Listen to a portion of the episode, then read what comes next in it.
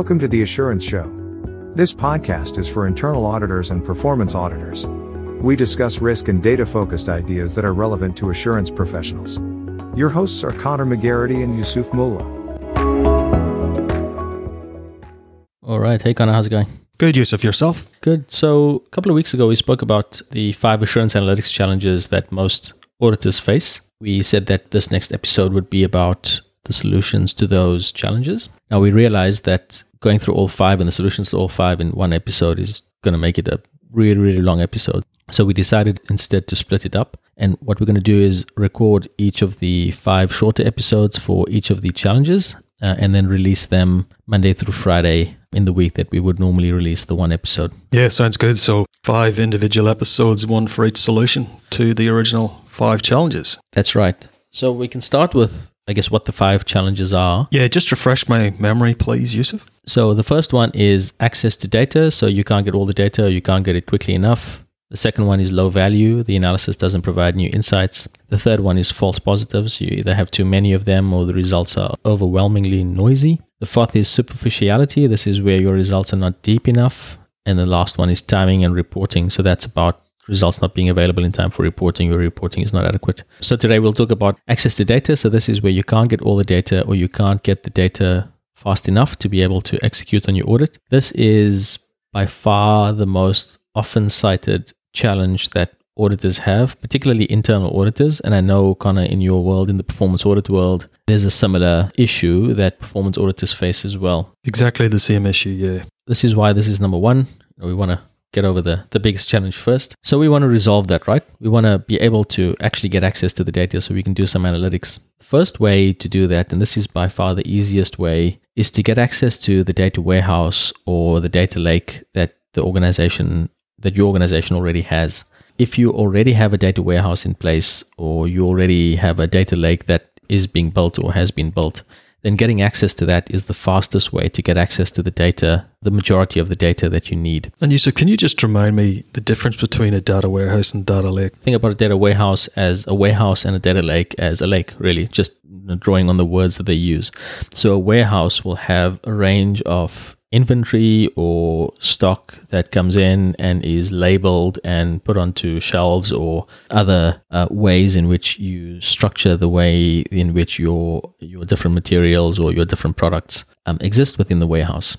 The lake, on the other hand, would be some level of structure to it. So, you know, you know where the where the bottom is, you know what sort of material to expect at the bottom, but you don't know exactly how it's structured. You have some water in between, um, and you may have a few living objects. So similarly, a data warehouse would be reasonably well structured. The data that is coming into the data warehouse is known, so you know exactly what it is that you're bringing in. You will extract data out of various systems, transform them, and have a particularly well-structured set of data in your data warehouse with documentation, et cetera. In terms of a data lake, that would be a bit less structured. So it's not completely unstructured, but a bit less structure, and you won't necessarily be bringing your data in and transforming it in exactly the same way. So you'll have some level of structure like you have in the in the data warehouse, but then you also have a whole bunch of other data in there that you haven't transformed for analysis. So that's that's largely the difference. I mean, there'll be there'll be variations of that depending on how you've de-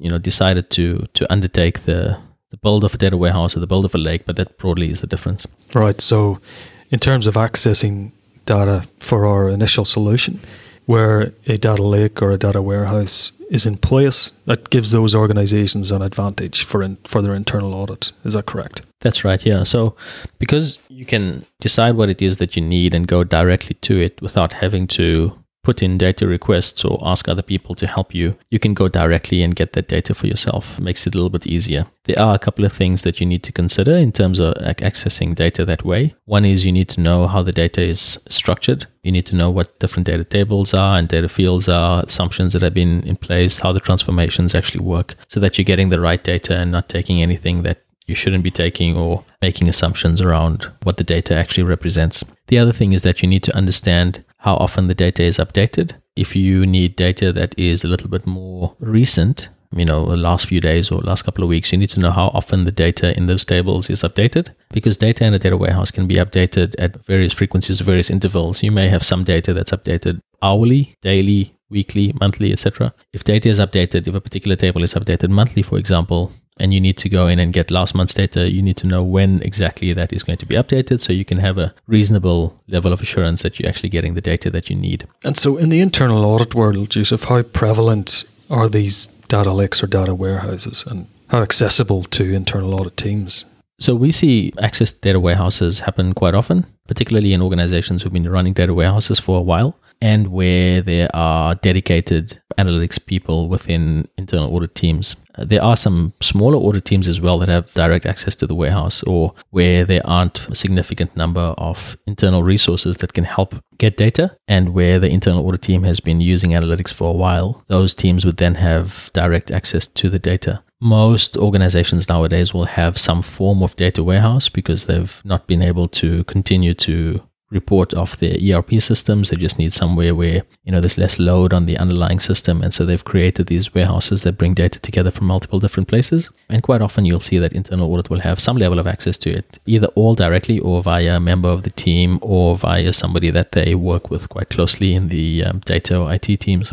So where a warehouse is not in place, what are some of the ways in which the internal auditors go about accessing data and the problems that we've just described around getting that access? What are some of the other ways to get around those? Even if you do have access to the warehouse, you may not have access to all of the data that you need um, because it may not exist in the warehouse. You quite often need to get data from outside, so you need some, some open data that's quite useful for both internal auditors and particularly for performance auditors. There's also some systems that, you know, haven't made their way into the data warehouse landscape or environment, if you like. And if you want to get data from there, you may need to take a slightly different approach. So the second solution to overcome the challenge of access to data is quite often we, when we start an audit, we decide what it is that we want, the data that we want up front, and we put together a nice large data request that then goes off to management. If we change that up a little bit and adopt a more iterative approach, we can get a quicker initial result and reduce the burden on management. So what that means is you start with a set of data that you actually need, that you know you definitely need up front, and that might take a little bit longer to process, or where you need to be able to understand that data first before you go into any more depth. The benefit of taking an iterative approach is that you don't necessarily ask for data that you're not going to need, and you also have some leeway to look for other data that you might need and then request that as well. The iterative approach that we're suggesting here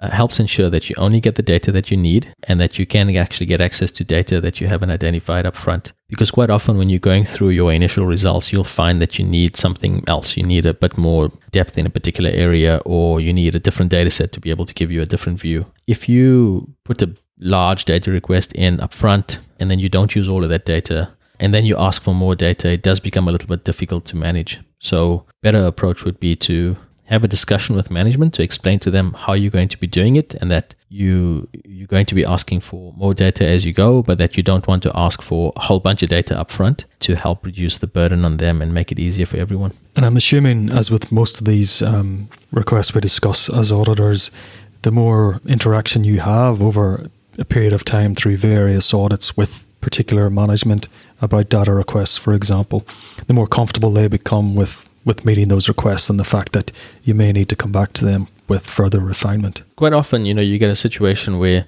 you've requested, you know, fifteen or twenty data sets. People ask why you need that, and you say it's because I either either you know exactly why you need it, or, you know, I think I'm going to need this data, or I think I'm going to need that data.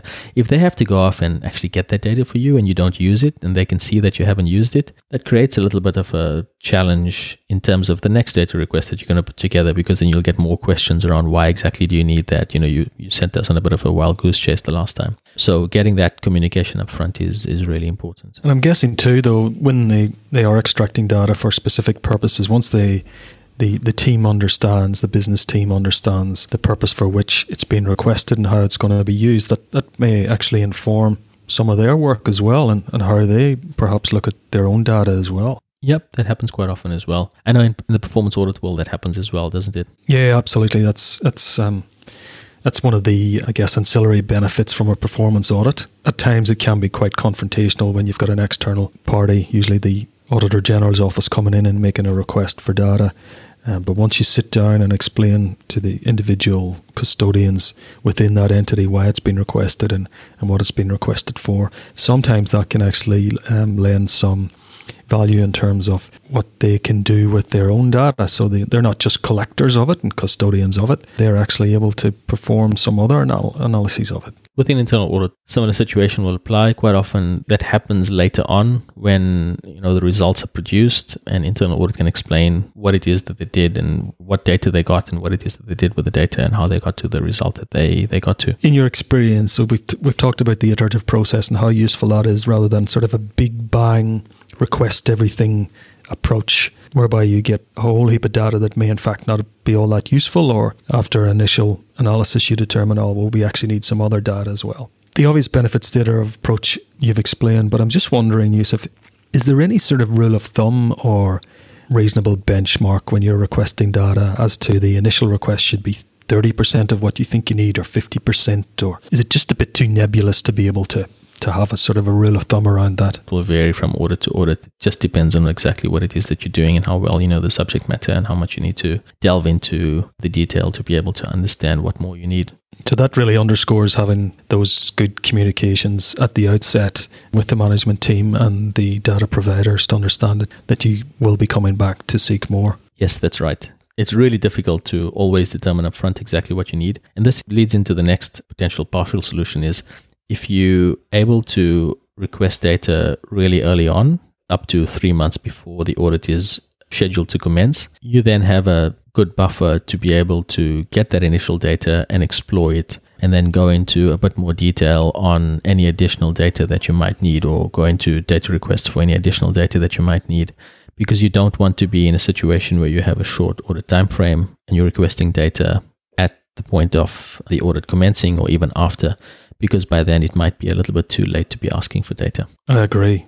The only other problem that that can lead to is what's the actual definition of audit commencement.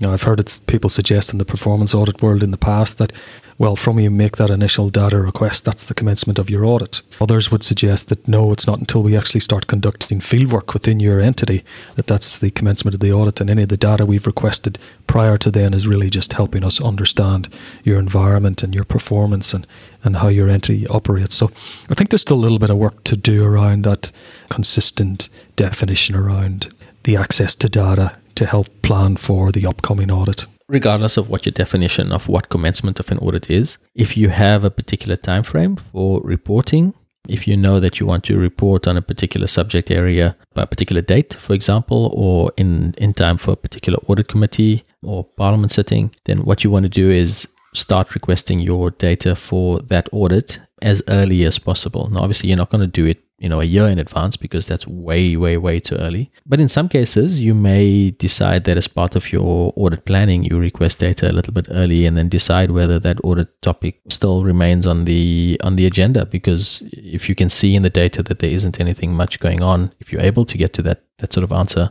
you might be able to reprioritize your activity. Yeah, that sounds like a really prudent approach for, I think, both internal audit and performance audit. Sure. And then the other thing, the last thing in terms of, you know, solutions for access to data is sharing lessons among the team. If you're using data for a particular audit and you have another audit coming up that might benefit from the use of that same data, or even is in the same similar sort of topic area, you want to share a few things among the team. One is you want to share the insights from the analysis that was conducted. You also want to share the understanding of the data that was received, any limitations, how that data was treated, what the data does have in terms of the fields that are captured and the granularity of those fields, the history that is captured within that data. And then also you want to share the actual data so that, you know, the next team can can use that. We spoke about why you should be sharing data and, and how you should be sharing data in a previous episode. And going along with that also is if you determine that there's use for data. So, you know, maybe the data isn't exactly the same subject matter as another audit, but you might be able to use that data to shed light on particular matters that may relate to the the, the the next audit subject, then it would be useful to start with that data, so to supplement that audit work that will happen later on. The challenge is that you don't want to be using all the data that you have for everything that you're going to be doing. I mean, that's not going to it's not going to make much sense. But the reuse of data, both for similar subject matter or for the same subject matter, would definitely help in terms of getting access to that data for a number of reasons. One is if you've already got the data and you can use it again, then you don't need to go back and ask. Um, the other is if you've got that data and you've done something useful with it and you are able to identify exactly what it does have and what it doesn't have, you're then able to tailor your new data request to suit what the data actually is, you know, reflecting that you are learning from what you're doing from your previous audits and not, you know, that, that information is not lost and that knowledge is not lost for future audits. I'd agree from the performance audit side of the, side of the house. With, um, that's certainly um, a positive whereby you can say to management, we've already got this data from your people. We've taken that on board and we've tailored this new request specifically so we're not retreading old ground. Um, and the other thing is, I would say that an observation from some of the more progressive performance audit practices around is that now, Yusuf, they're trying to actually um, formulate specific data deliverables as a part of their performance audits, and it's actually a step within their process where whereby they try to say, okay, these are these are the data we're trying to obtain, and what are some of the possible deliverables even beyond the audit report that we can create using this data. So um, going back to the original problem, which was the inability to access data.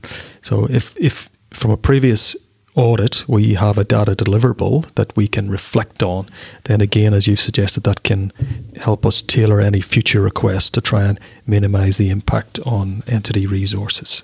A few ideas to help improve the way in which your access to data for assurance purposes can be improved. This is one of the larger areas, like we said, in terms of larger or more commonly cited challenges that we come across. Four ideas there. The first is accessing data directly via the data warehouse. The second is trying to use a more iterative approach as opposed to asking for all of the data upfront. The third is think about timing. So ask for data or start getting hold of data quite early on. And the last one is share insights among the team. Share lessons among the team, share data among the team, so that you actually start off in a better situation, better position the next time you need to get data. All good common sense advice that can only improve um, the efficiency and effectiveness of, of how we get access to data. All right, so tomorrow we'll talk about low value. Sounds good, Yusuf. Talk to you then.